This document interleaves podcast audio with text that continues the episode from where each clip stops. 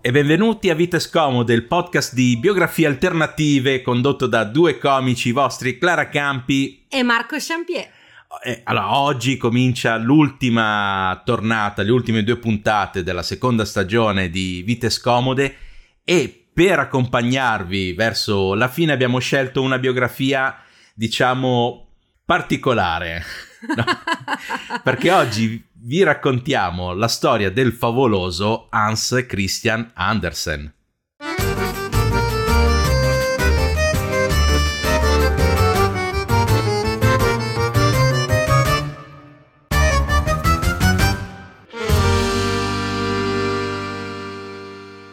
Eccoci qua con la prima parte della vita scomoda di Hans Christian Andersen. Allora, vi faccio un, piccolo retroscena di, di questa biografia perché stavamo buttando giù la scaletta per la seconda stagione e a me mancava l'ultimo personaggio no, da, da, da, di cui parlare no, nella scaletta. Allora, così, qua, quasi per caso, no, io ho buttato, ho buttato lì un Hans Christian Andersen, poi ho detto andrò a verificare com'è la biografia, al massimo lo cambio, no? sì, perché appunto è appena uscito, appena ormai due mesi fa, tipo però il remake live action della Sirenetta, quindi tutti si parla della Sirenetta, l'autore originale è Hans Christian Andersen. Infatti Marco ha buttato via sto nome e io ho detto ma ci potrebbe stare perché in effetti lui era uno che si faceva i pipponi mentali, magari qualcosa c'è. Basta, io mi sono innamorata del personaggio. ma, ma, infa- ma, infatti cioè... subito Clara ha detto, ah che personaggione, ah, sì. Hans- Andersen di qua, Andersen di là, eh, io il mio personaggio preferito, ah sì. se fossi stata in età da marito nel 1800 me lo sarei sposato. Questo no, e poi spiegherò perché. no, no, infatti, infatti. E quindi poi andando a scavare nella biografia, la, la, la vita di Andersen è particolarmente divertente No. Sì. no, ma lui è un personaggio ma strano. È veramente strano perché lui all'inizio mi stava tanto sulle balle mm. e continua a starmi sulle balle per certi aspetti. Cioè, nella vita reale averlo intorno non, è, non sarebbe stato il massimo, ok? Però poi andando a scavare anche nella sua psiche è super interessante, ha dentro un sacco di contraddizioni in cui però ci possiamo rivedere. Ecco, lui magari le estremizzava un po'. sì, sì, lui è un iperbole vivente. No, sì. lui estremizza qualsiasi cosa. Tra l'altro, facciamo un piccolo disclaimer. Allora, non parleremo delle, delle sue opere a meno che non siano strettamente eh, legate alla sua vita. Ok. Anche perché lui ha scritto una catervata di roba, allora solo di fiabe ne ha scritte 156, poi ha scritto mm-hmm. 14 romanzi, 50 testi drammatici, 6 biografie, quattro sue autobiografie, 14 libri di poesie, 1024 poesie in tutto, poi una caterva di diari personali, diari di viaggio, sì. cioè ha scritto veramente il mondo. E poi ha lasciato detto per favore di pubblicare le sue lettere dopo la morte e lui passava tutto il giorno a scrivere lettere a tutti i suoi amici o a quelli che lui considerava essere suoi amici. sì. Quindi... Quindi... ha partorito tante cose di cui ovviamente non possiamo parlare, non abbiamo le, le, le caratteristiche, non abbiamo neanche la cultura per, per, farlo. Parleremo solo delle cose più inerenti alla, alla, sua vita, alla sua biografia. Ah, ok. Quindi mi stai dicendo che il fatto che mi sono letta il libro Le 40 fiabe di Christian Andersen in tempo record per essere pronta per questa puntata potevo farne a meno. Bene. No, no, vabbè, quelle, quelle lì le ho, le ho, rilette anch'io, quelle Bravo. più... Eh. Comunque, cominciamo dall'inizio. Sì. Allora, Hans Christian Andersen nasce il 2 aprile 1805 a Odense, sull'isola di Fionia in Danimarca. Sì. Eh, allora, viene battezzato il 15 di aprile. In realtà poi il suo certificato di nascita viene compilato tipo nel 1823 a novembre. Sì. Quindi quei, giusto quei 20, 17 anni dopo, 18 anni dopo, no? Sì. Lui nasce in una famiglia poverissima. Mm. Anche perché Odense è una città abbastanza rurale, di, di, campagna, ancorata ancora a tradizioni vecchissime. Lui nasce appunto da Hans Andersen, che è il padre, e la madre che è Anne-Marie Andersdatter. Ok. nomi danesi. Nomi, nomi, danesi, nomi danesi. Tra l'altro la madre è nove anni più vecchia del padre sì. e ha già una figlia nata da un altro uomo che si chiama Karen Marie. Ok. del 1799. Adesso poi non so se si dice Karen Marie o comunque il danese non, non, non lo so. No? no? no, non lo sappiamo il danese, ragazzi. Come no. praticamente tutte le lingue con cui ci imbattiamo nei nostri podcast sì, e noi continuiamo sì. imperterriti. Sì, sì, noi continuiamo imperterriti a rovinare qualsiasi lingua europea o comunque mondiale. In ogni caso, sono così poveri che nove mesi dopo la nascita di, di, di Hans Christian, eh, la nonna materna si intenerisce e li accoglie in una stanza de- de- della sua casa. No? Oh. Il padre, tra l'altro, come eletto, tipo prende un, un, catafalco e lo trasforma in un letto. Da... Che cos'è un catafalco, Marco? Un, ca- un, cata- un catafalco è, è, una specie di, di, di, mobile antico molto grande. Ma sei esperto anche di mobili antichi? Non lo ma sapevo. assolutamente, ma assolutamente no. Vabbè. allora, Google dice che il catafalco è un'impalcatura che serve a sostegno della bara durante le funzioni funebri e lui lo trasforma in, in, nel, nel letto coniugale nel talamo coniugale. che è un ottimo presagio comunque, però dove l'ha trovato sto catafalco? Allora, ci sono due versioni. Okay. O una dice che gliel'ha regalato un nobile del posto. Ma che regalo è? Eh, gli ha detto, vabbè, tu... Non tu è un regalo, dormire. lo stava buttando e per sentirsi figo sì. gliel'ha regalato un poveretto. Esatto, mm? o l'altra versione è che lui l'abbia comprato una svendita, una specie di asta di, di, di roba usata, una svendita, una roba del genere. E Ma... l'abbia trasformato nel letto matrimoniale. Ma come c'è finito al mercato delle pulci un catafalco? Eh, ok, questo è diventato il nuovo focus su cui mi sì. concentrerò in questa puntata. Così sì, inaspettatamente, esatto. non l'avrei previsto, ma... No, no, ma il padre è, è, un, è un, uomo abbastanza particolare perché mm. allora, lui fa il, il ciabattino, il, il, quello che, che, ripara le scarpe, però in realtà non c'ha voglia di farlo e allora vende calze. Però non, non ha proprio. realtà, pare che non abbia voglia neanche di, di vendere le calze, quindi passa tutto il giorno nel bosco. Eh, a lui piace la musica, è lì che parla con le cinciallegre. cioè, in pratica vorrebbe essere qualcosa di più di quello che è mm. e tra l'altro millanta anche discendenze eh, nobili. Sì. No? Di, dice di discendere dal re. Sì. Cosa che poi gli storici hanno verificato non è assolutamente vera. No, mm, no. no. Però no. quel re lì aveva un sacco di figli illegittimi. Vabbè, sì. adesso ne, ne parleremo. Adesso, penso. sì, adesso eh, ci arriviamo. Ok. Però appunto il padre in realtà condivide una bisnonna con la madre di, di Hans Christian Andersen. Ok, quindi, quindi sono, sono tipo... lontani cugini. Quindi sì, sono lontani cugini. Tra l'altro tutta la famiglia è un po' particolare perché la, la madre di... La, la, nonna materna ha tre figli, mm. no, tra cui la madre di, di Hans Christian certo. Andersen. Una sorella della madre conduce un bordello. Mm-hmm. Il nonno materno, sempre ha delle, dicono, turbe psichiche, cioè non, non stava molto bene a livello psi, psichico. Ok.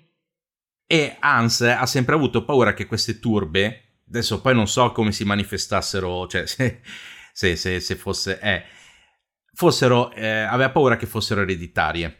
Mm-hmm. E quindi ha vissuto, diciamo, un po' preoccupato, ma lui è vissuto preoccupato per un sacco di cose che sì. adesso vediamo. Però lui, comunque, questa infanzia qua, no? La descrive come un'infanzia punto fiabesca, soprattutto nella sua seconda autobiografia che è La fiaba della mia vita del 1855, perché lui, ne scrive, come dicevamo prima, ne scrive quattro di autobiografie, no? Perché... perché ha una vita interessante e se ne rende conto. ma, ha una, ma ha una vita anche particolarmente pregna. Sì. No? E tra l'altro il padre, eh, visto che è appassionato di musica, appassionato di arte, lui sogna qualcosa di più, cioè è uno di quelli che la vita gli va stretta, no? Alleva Hans a favole, a favole, a fiabe, gli racconta le, le, le storie della, delle mille e una notte, lo, lo, porta al suo primo concerto al Teatro Regio di, di Odense e poi gli, gli, gli racconta le, le, storie di, di Shakespeare mm-hmm. e di altri commediografi de- de- dell'epoca, no? Certo. Tanto che Hans sviluppa questa voglia, diciamo, di, di teatro e allora siccome è un bambino con una certa manualità, si costruisce il suo teatrino no, in, con i suoi pupazzetti per mettere, insieme, per mettere scusate, in scena le, le, le opere che, che, il padre gli racconta, no? Oh, ma che bello! Eh sì, sì, tra l'altro lui mette, mette in scena anche delle liriche tedesche pur non sapendo il tedesco. Cioè, ma vedremo in futuro che il non sapere le lingue non l'ha mai fermato. È un po' come ma... noi. Esatto, esatto, ma lui non se ne è neanche reso mai conto, no? E quindi lui mette in scena queste cose, tra l'altro cantando in tedesco, in una lingua inventata, come noi potremmo cantare, che ne so, i, i, le sigle dei cartoni animati giapponesi, no? non mm. sapendo il giapponese, per fonemi, più o meno. Beh, parla per te, io le so tutte. Eh, va bene, va bene, va bene. Comunque, questa uh, cosa qui, che il padre fosse di origine nobile, c'è questa vaga leggenda che Hans Christian Andersen sia in realtà il figlio illegittimo di Cristiano VIII, Mm-mm. che era il cugino del re Federico VI, che in quel momento stava reggendo la Danimarca e la Norvegia, sì. almeno fino al 1814 è stato re di Norvegia. Ok. Ok. E, però anche questo qua non è verificato, anche se dopo, anche se fra poco, ci saranno delle cose che potrebbero sottolineare questo, questo fatto qua, no? Esatto, sì, perché comunque tutte le cose sospette è che questo cristiano eh, aveva avuto una storia con un'altra nobile ragazza, perché mm. non era donna, era molto molto giovane, e questa ragazza ad un certo punto è tipo scomparsa quei nove mesi e poi è ricomparsa mm. e non, non, si sa. E poi ad un certo punto la madre di Hans, che comunque aveva 40 anni, che quindi non è un'età dove è facilissimo proprio fare figli, si ritrova, soprattutto ai tempi, no? Sì. Eh, si ritrova con questo bambino, con questo marito di 9 anni più giovane, e però com'è che si è ritrovata questa signora con questo bambino? Lei prima lavorava come serva per questa famiglia nobile. Esatto, ma infatti... Quindi ma... i dubbi magari sono campati per aria, però sono legittimi, non è proprio tutto inventato così tanto di sana pianta. E poi dopo ci sarà un'altra cosa, quella a cui stava alludendo Marco, che alimenterà questi dubbi. Esatto, esatto. Comunque, in tutto questo voi dite, sì, ok, il padre è sognatore, il, il padre gli, gli, racconta le mille una notte, eh, sta lì nel bosco che parla con le cincialleghe, così, ma la madre cosa fa? La madre, eh, diciamo che alimenta no? la, la, la, fantasia di, di Hans e asseconda no? le, le, le, le, sue stranezze. Esatto, le, le, asseconda le, sue stranezze perché una strega le ha fatto una profezia. Sì. E questa profezia dice: Un giorno Odense si illuminerà a festa per ricevere il ritorno di tuo figlio. Ah, quindi era una veggente veramente o questa storia non è mai successa? Quale delle due?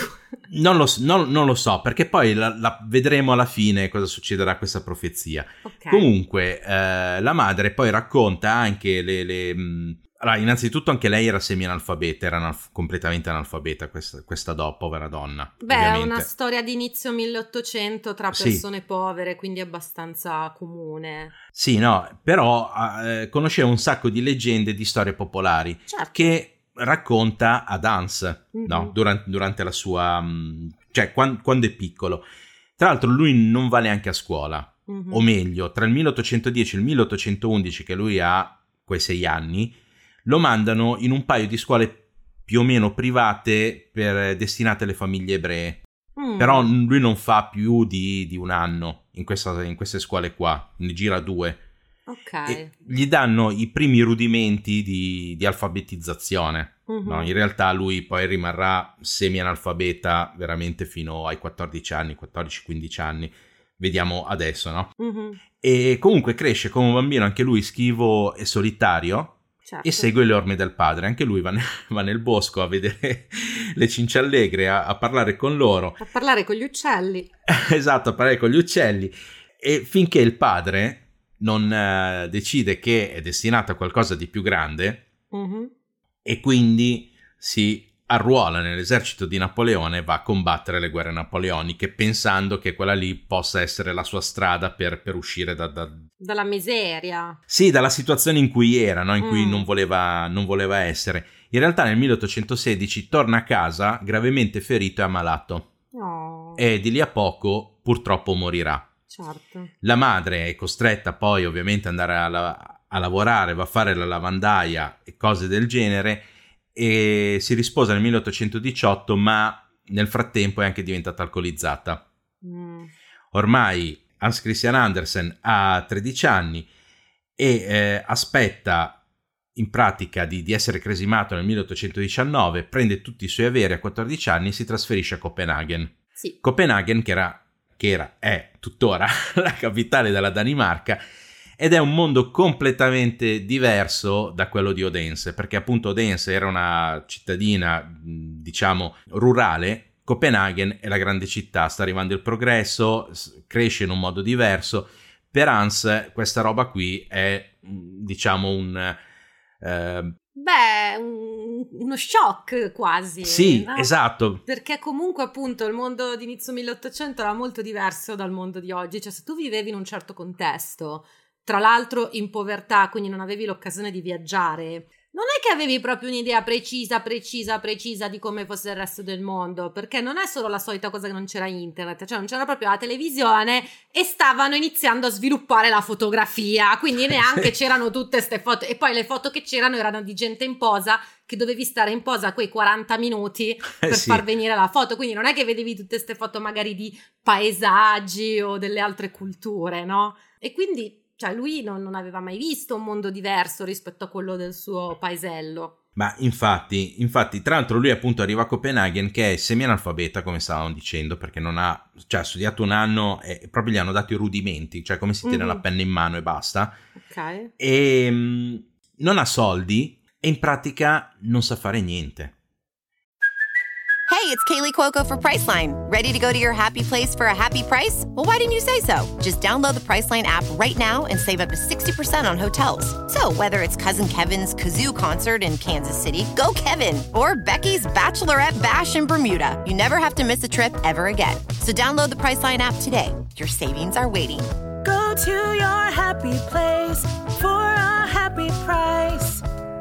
Go to your happy price, Priceline.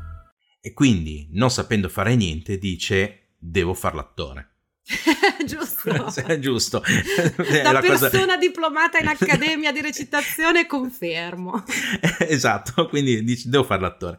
E comincia a, inf- a intrufolarsi nei provini delle varie compagnie come ballerino, cantante, ballerino. Atto- ba- ballerino.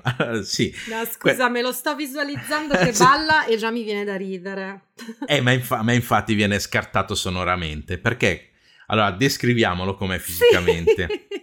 Hans Christian Andersen è un ragazzotto, diciamo molto magro, mm. ma anche molto alto. Allampanato. Allampanato. È l'aggettivo suo proprio. Esatto, perché lui arriverà a essere alto 1,85 m, quasi 1,90 m e essere molto magro, ma infatti dalle foto si vede no? sì. che, che, che, è veramente scheletrico e in più avrà questi piedoni tipo il 50 di piede che poi verrà preso ed era anche pare sgraziato ma si non vede è... dalla foto che è sgraziato, si vede dalla foto. Comunque sì. aveva i piedi grandi, ma anche le mani grandi, il nasone. Era esatto. un personaggio non lo so, sembra un fumetto, sembra. Sì, sì, se, sì, esatto. Se, se, allora, sembra Slenderman.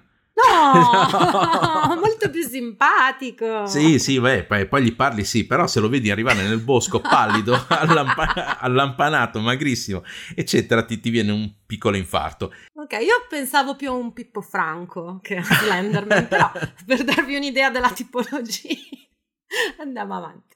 No, andiamo avanti. Ma eh, appunto lui, cioè, nel senso, prova a entrare in queste compagnie, ovviamente viene, viene, scartato anche perché era veramente sgraziato, non riuscivano a vederlo ballare. Mm. E quindi ha bisogno di lavorare perché non ha soldi e trova lavoro prima come garzone, poi come rollatore di sigarette in una ditta che faceva sigarette.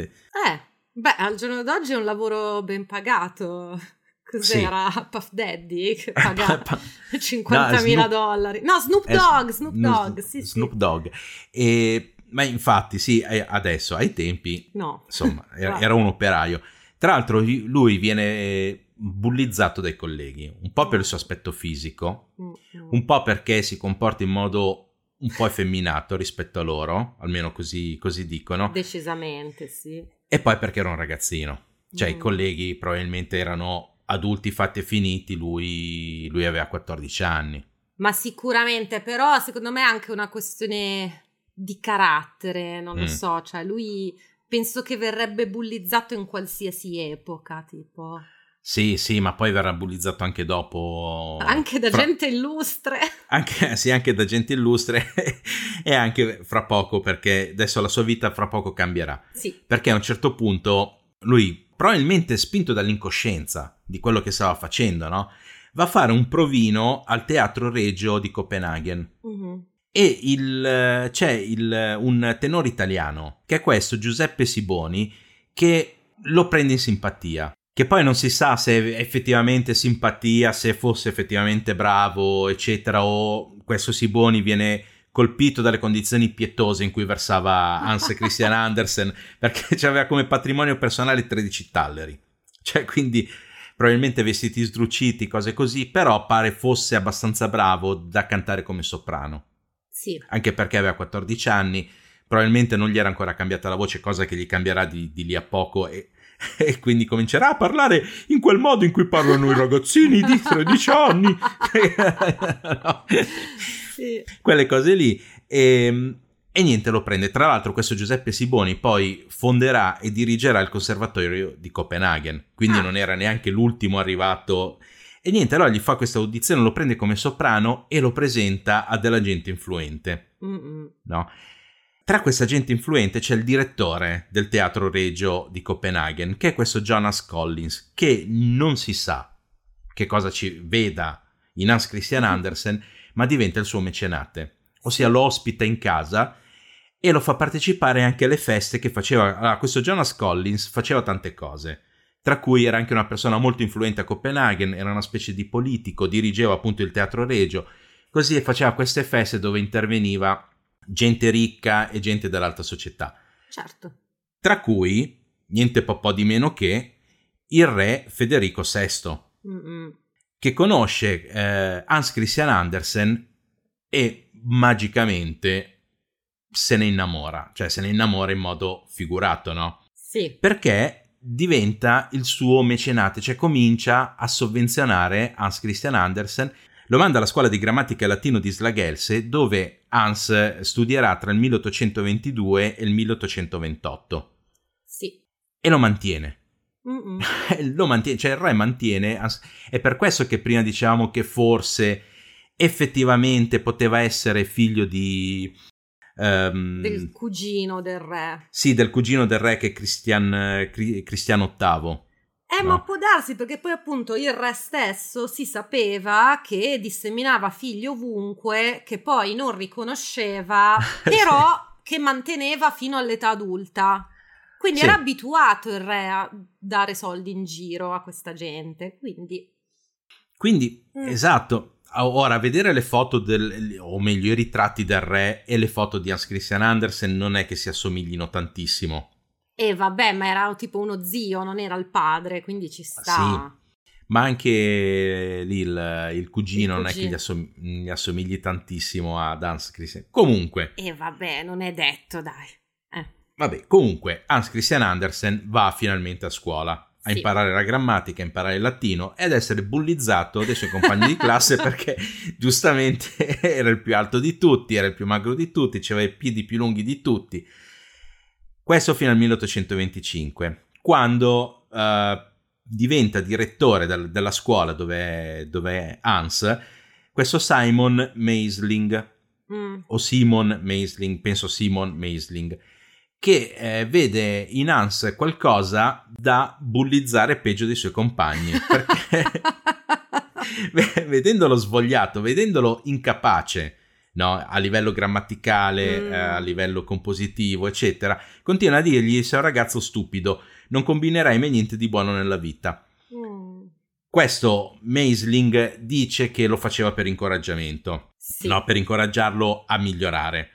Hans eh, invece diventa sempre più svogliato e diventa sempre... Allora, lui aveva delle lacune grandissime perché comunque non aveva studiato, no? Certo. Alcuni storici, alcuni biografi della sua vita dicono che fosse dislessico, Mm. perché comunque aveva dei grossi problemi in grammatica, nella composizione delle frasi, eccetera. è possibile che invece fosse proprio dovuto al fatto che, fo- che era rimasto semi-analfabeta fino ai 17 anni. Certo, sì. No? sì. Quindi, tra l'altro, lui descrive nei suoi diari questo, questo periodo scolastico come un solo lungo supplizio. No. Come, come, la scuola è come, come la scuola è anche i giorni nostri. Sì. Comunque, nel 1826 Meisling viene, nomi- viene, spostato di scuola e viene portato alla scuola del teatro di Elsinore. Ok. Ok, e decide che Hans debba andare con lui e se lo porta via. Hans è, è, la cosa peggiore che gli potesse capitare. No. Comincia a scrivere tu, tutti i giorni al suo Jonas Collin, quello che l'aveva ospitato all'inizio, dicendo che si trova male, che non può stare lì, che questo Mesling lo picchia, che fa, fa, gli, gli, manda delle, delle lettere strappalacrime, no? Al che nel 1827 Jonas Collin, probabilmente più stufo di ricevere queste lettere lacrimevoli da, Hans Christian Andersen, dice: Senti, torna qua. Lo iscrive in una scuola degli istituti privati e poi nel 1828, grazie anche all'intervento di, di Federico VI, lo mandano all'università a studiare filosofia. Sì. Gli dicono: Te sei portato per quella roba lì. Oltre ad, ad avere una manualità della miseria, perché mm. comunque per tutta la vita, Hans Christian Andersen andrà in giro con le sue forbici con la punta arrotondata a, ritaglia- a ritagliare cose. Sì, faceva tipo le, le ghirlande di carta. Sì. Quelle robe lì, biglietti di auguri traforati. Quelle... Ma tra l'altro sì, ma molto belli. Cioè, sì. se, se, cercate su Google ci, ci sono questi pa- paper cut di, di, di sì, Hans Christian esatto. Andersen. A parte essere elaboratissimi, ma sono molto belli, fatti molto bene. Sì. Addirittura c'è questa cosa qua che eh, lui ha una bambina che era figlia di gente che, che, che conosceva lui, questa Amelie, le ritaglia una bambolina di carta e le ritaglia anche tipo 44 abitini intercambiabili. Oh.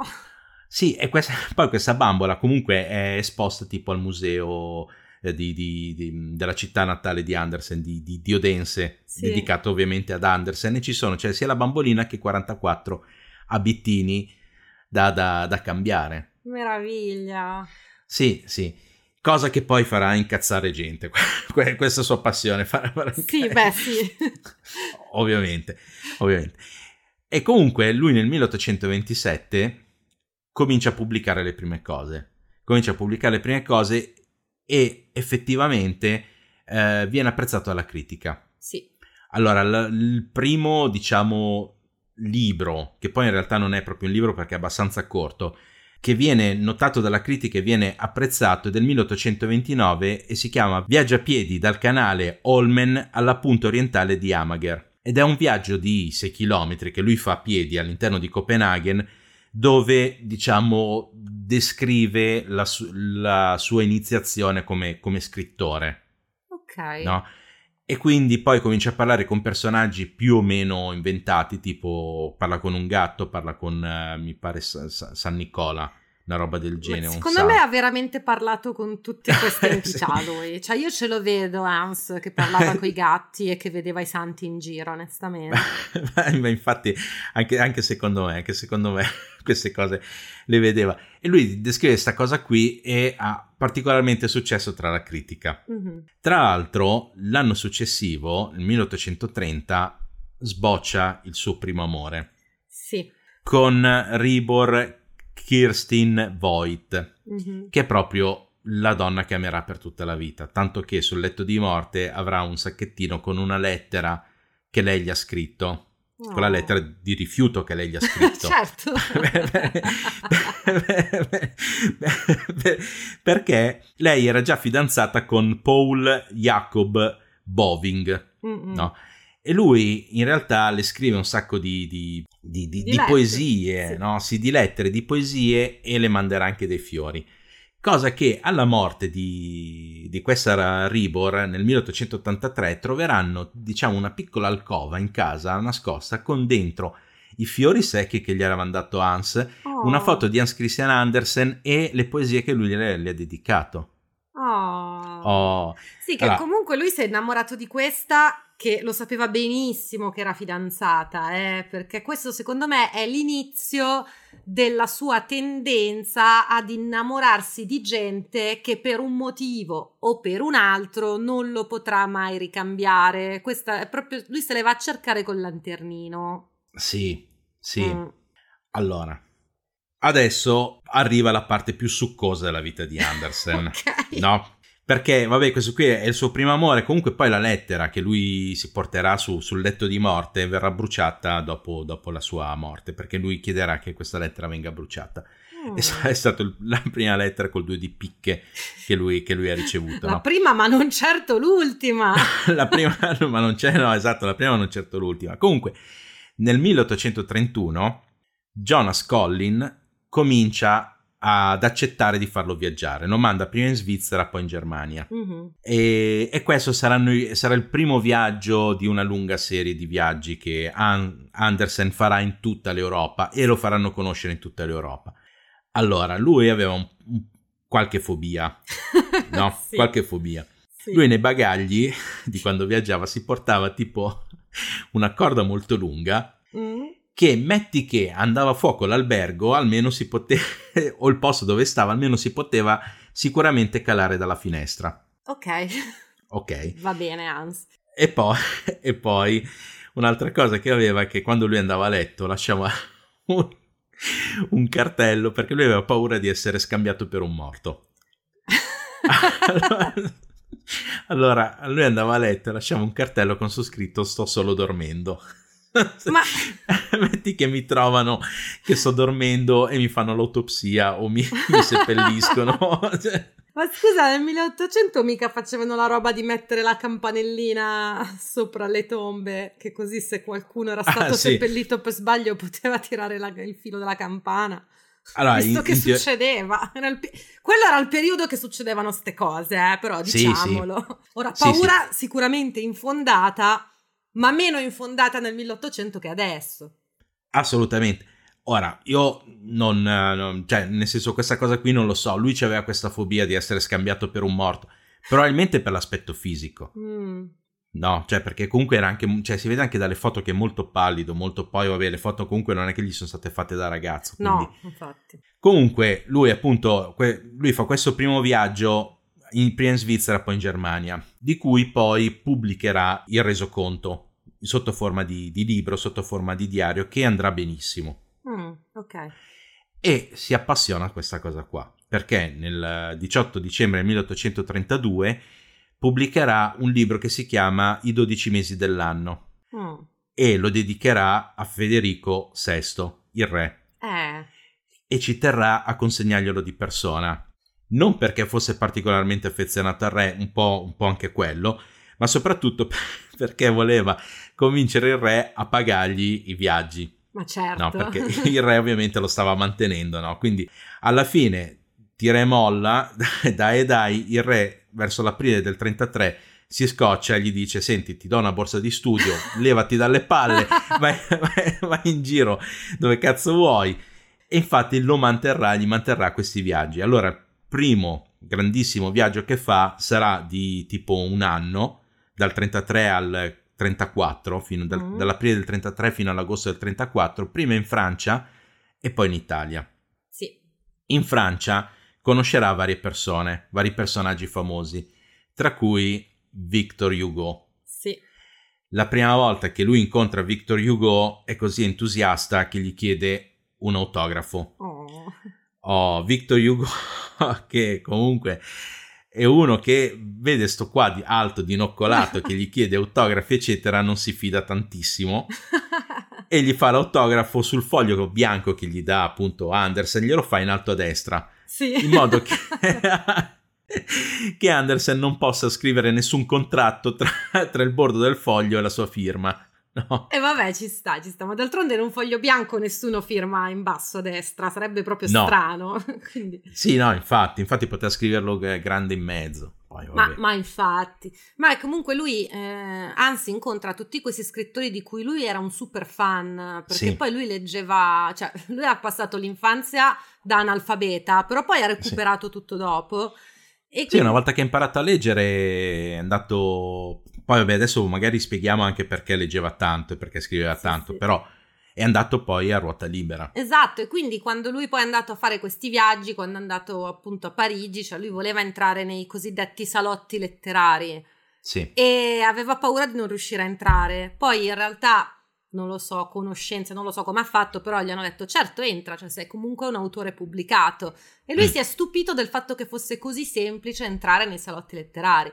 Però ho capito, era semplice perché t- tu eri già un autore pubblicato, cioè per quello era semplice. Eh sì, sì, però lui in realtà nel- nella sua vita, in tutti i suoi viaggi, perché ne farà tantissimi, Sì. conoscerà un sacco di, di- di personalità di un, di un certo peso. Ma perché secondo me funzionava così nel 1800, cioè in assenza di appunto le solite discorsi social network così, però gli intellettuali si ritrovavano in questi salotti e ci tenevano Sì. a conoscersi tra di loro. Sì, sì. Cioè quindi lui non poss- è che a Parigi e per caso incontra Hugo Dumas e tutti quelli che incontrerà, no, cioè No, li certo. incontra in questi posti qui.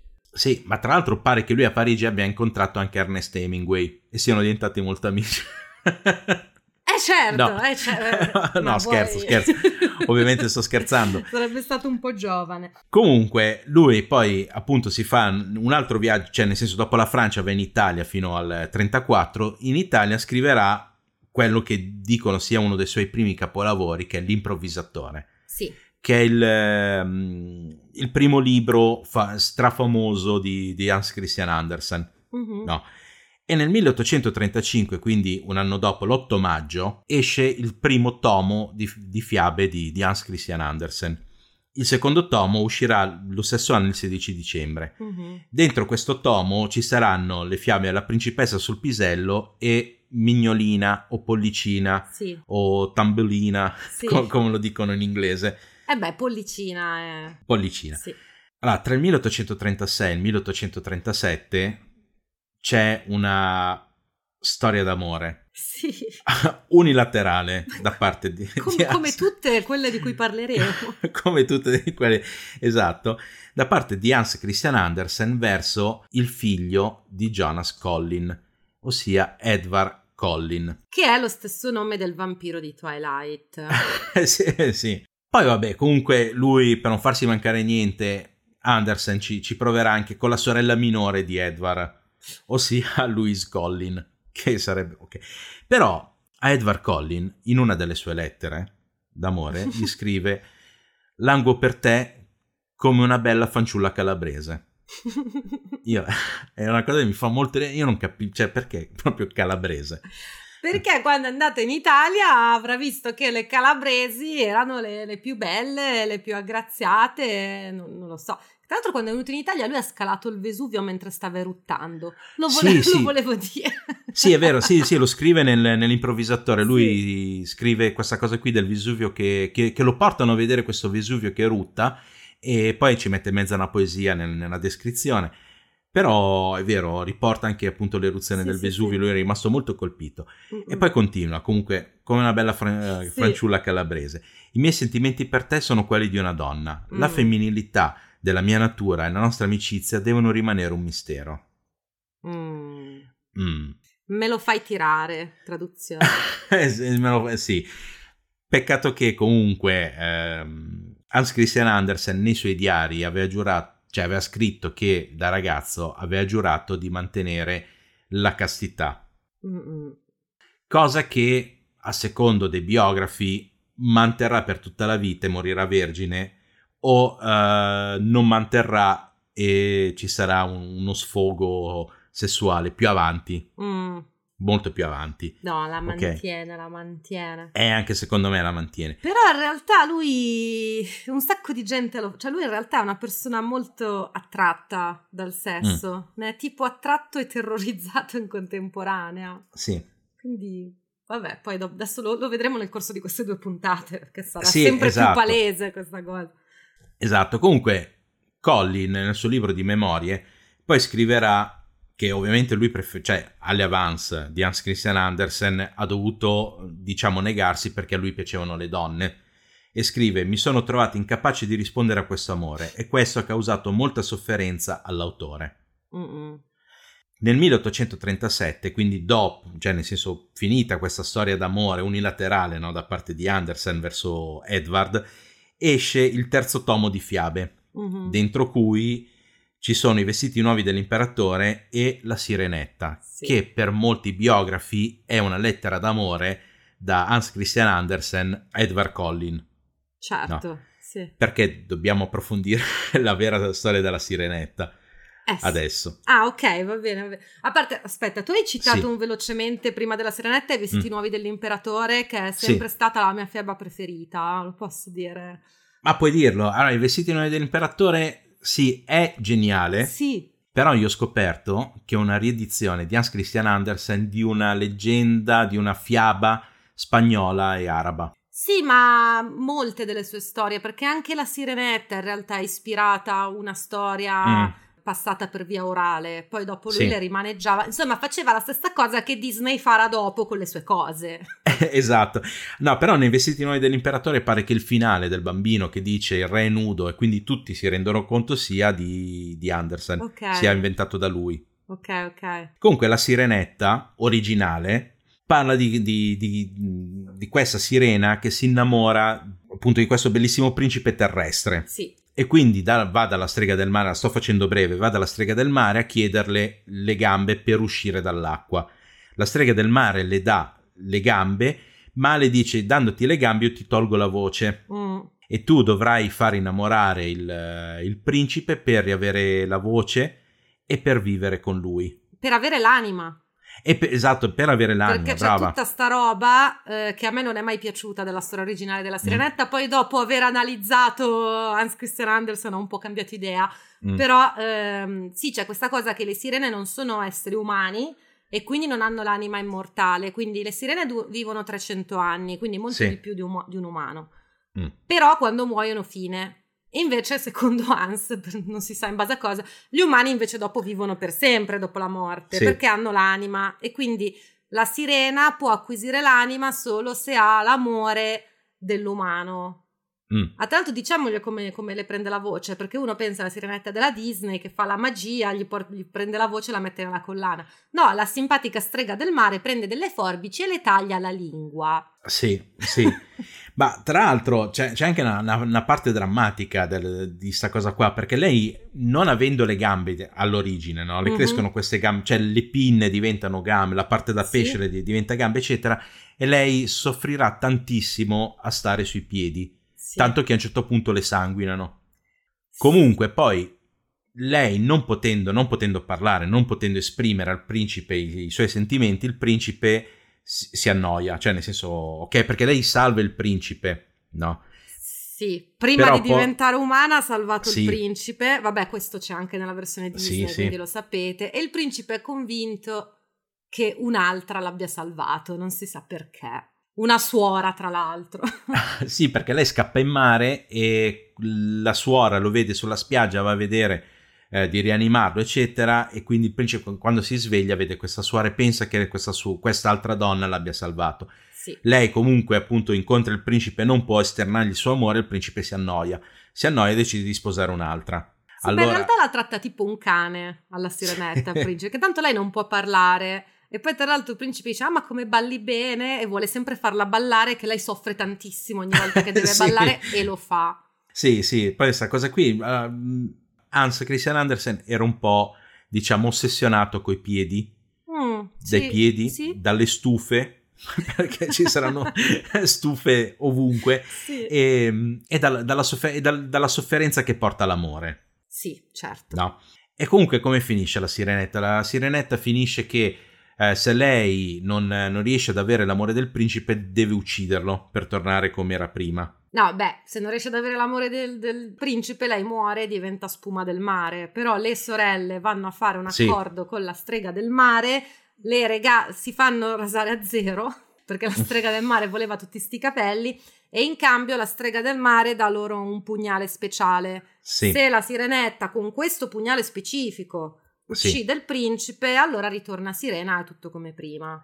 Esatto, però lei non ha il coraggio di uccidere questo principe e quindi la, la, la maledizione non, non viene tolta, però lei, visto che fa questo sacrificio d'amore e non, non uccide il principe, diventa uno spirito dell'aria Mm-mm. che per 300 anni dovrà fare o dovrà fare 300 azioni buone così per... Sì, per, tre, no, per 300 anni dovrà fare azioni buone, quindi è ancora es- in ballo. Esatto, sì, esatto, dovrà fare azioni buone per... e arrivare in paradiso. Sì, questo per lui è un, è un buon, cioè, è un, è quasi un, fine... un, lieto fine nella sua mente. Ma, nella sua mente sì, ma tutte le storie d'amore di, di, delle fiabe di Andersen sono cioè, son lì tra dolore e sangue. No, perché anche il, il, il soldatino di stagno, no, che scriverà, che uscirà l'anno prossimo. Cioè, parla di questo soldatino che poi, tra l'altro, è la, è la, è la trama di Toy Story. C'è questo soldatino che si innamora di questa ballerina di carta che ha questo brillantino, questa stella luminosa, no?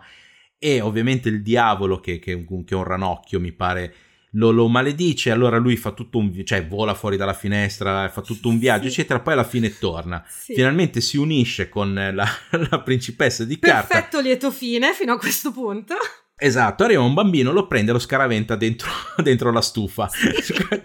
Così. E quello è il finale. è quello il finale, però un soffio di vento sente le preghiere del soldatino di piombo che tra l'altro anche qui meno mazione perché è nato senza una gamba, quindi senza un piede, anche lui ehm, menomato, eccetera se allora, un soffio di vento sente le preghiere del soldatino di piombo, fa volare la principessa, la, la, la ballerina di carta che vola anche lei nella stufa. Il fuoco brucia e scioglie tutto e alla fine rimane un cuoricino fatto di stagno e il brillantino, la stella della, della... uniti per sempre nell'aldilà. Perché per Andersen l'amore è una cosa non di questa terra. Non... Eh, ma non c'ha torto, cioè io lo capisco. No, infatti non c'ha torto. Comunque, in tutto questo, lui nel 1836 è riuscito a raggiungere il successo più o meno europeo, nel senso che i suoi scritti vengono tradotti più o meno dappertutto in Europa, in più, in più lingue. E la gente comincia a conoscerlo mm-hmm. al di là della, mm, della, della sola Danimarca no? come, come autore. Certo, sì, sì. Tanto che nel 1838 la Danimarca, il re, gli concede un vitalizio letterario ossia lui non ha più bisogno di pubblicare i suoi libri per guadagnare da quello che scrive. Quindi lui può scrivere quello che vuole, che tanto avrà il reddito di cittadinanza. Esatto. però, però, è lettera- però, è letterario. Sì, sì, sì. E grazie a questi soldi lui comincia a fare i suoi viaggioni. Infatti nel 1840 comincerà a viaggiare per la Germania, Italia, Malta, Grecia, Costantinopoli, poi torna indietro, passa dalla Francia dove, dove ha de- degli incontri, sì. no? E, e tornerà poi in Danimarca. E nel 1842 da questo viaggione riunirà tutti i suoi diari di viaggio, eccetera, nel Il Bazar di un poeta, mm-hmm. che uscirà nel 1842. Però appunto quando è in Francia nel 1840 conosce oltre un po' di gente. un po' di gente, oltre a Hugo che comunque lo salutava sempre nudo, perché Hugo scriveva nudo, cioè in Francia cioè, c'era sta moda. Sì, sì, c'era, non si sa perché, ma i grandi autori di quel periodo scrivevano nudi, non abbiamo sì. capito perché. Comunque sicuramente Hugo scriveva nudo e quindi dato mm. che Hans era uno che proprio si presentava a casa della gente, cioè se tu conoscevi Hans una volta, fine, cioè perché nella sua testa diventavi il suo migliore amico. Sì, e ti si presentava a casa. Sì. Sì. E quindi lui dice che lo andava a trovare spesso Hugo uh-huh. e Hans dice che non l'ha mai visto senza la vestaglia addosso. Cioè, praticamente Hugo ha anticipato Hugh Hefner. Eh sì, è Hugo, Hugh Eh, Hefner. vedi, vedi. Eh. Cioè, era uguale, andava... Poi tra l'altro scopava tanto quanto Hefner, Hugo, quindi comunque è un parallelismo assolutamente sì. azzeccato. Ma poi ce n'era un altro che scriveva nudo. Sì, che era Alexander Dumas. Eh sì, eh sì. Okay.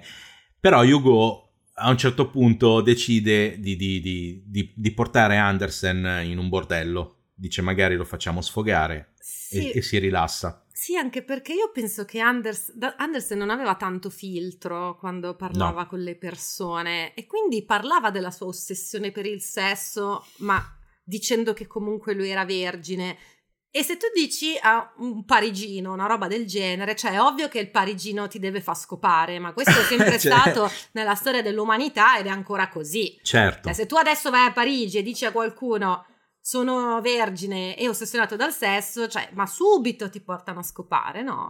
sì, sì, assolutamente. E quindi poi al bordello cosa succede? Che Hans Christian Andersen si sceglie la ragazza più giovane e carina e passa tutta la notte con lei a raccontarle cose. a raccontare le storie. a raccontare le sue storie. Mm-mm. E poi anche Dumas proverà a portarlo in un bordello, ma lui rifiuterà perché dice: Sì, però queste qui non stanno attente. Eh ma tra l'altro Dumas uh, l'aveva incontrato in un salotto sempre, poi è andato sì. a trovarlo. Sì. E Dumas forse era meno elegante di Hugo, non si metteva la vestaglia a casa, quindi entra che questo stava scrivendo nudo.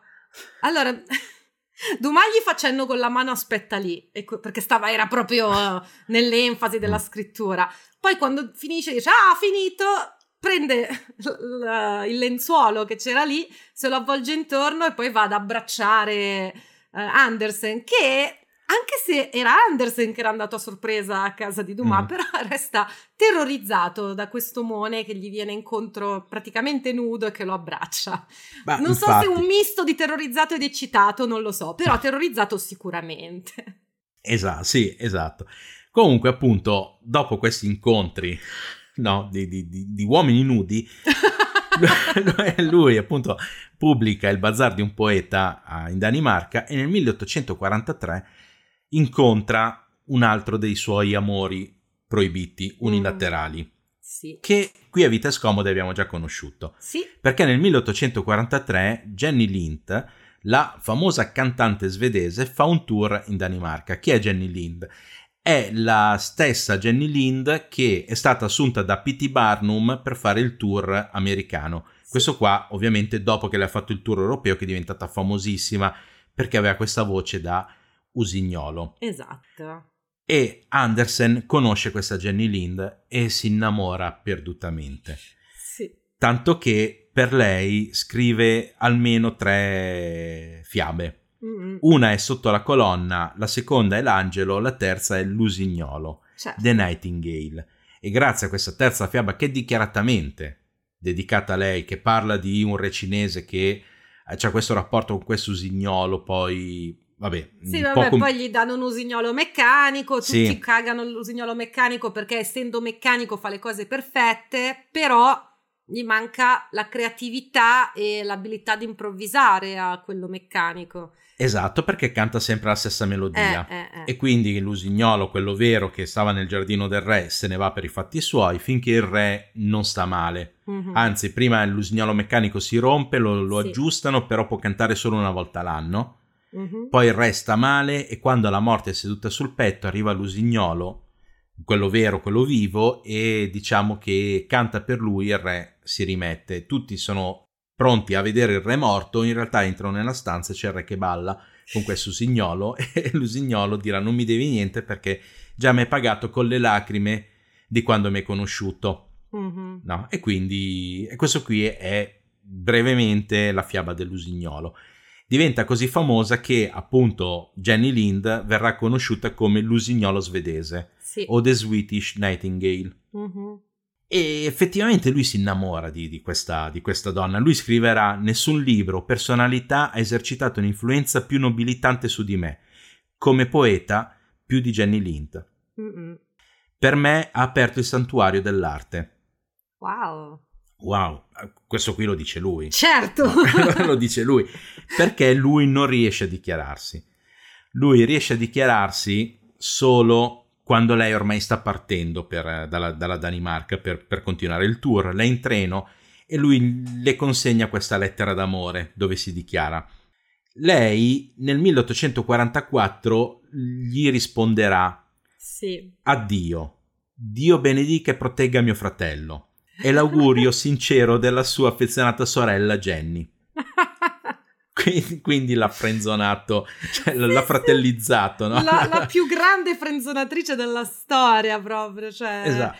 Ti amo, anch'io ti amo, come un fratello. No. E, infa- e cosa succede? Che dopo questa, questo sonoro, diciamo, due di picche, perché lei era una cantante famosissima, lui scrive la regina delle nevi, mm-hmm. che parla di questa regina dei ghiacci senza cuore che bacia, rapisce un bambino che era stato infettato da uno specchio maledetto, sì. una roba così. Sì, perché poi... è lunghissima la Regina delle Nevi, sono sei Set... capitoli belli lunghi. Sì, sono sette capitoli. Ah, Tra l'altro, la... oh. sì, sono sette.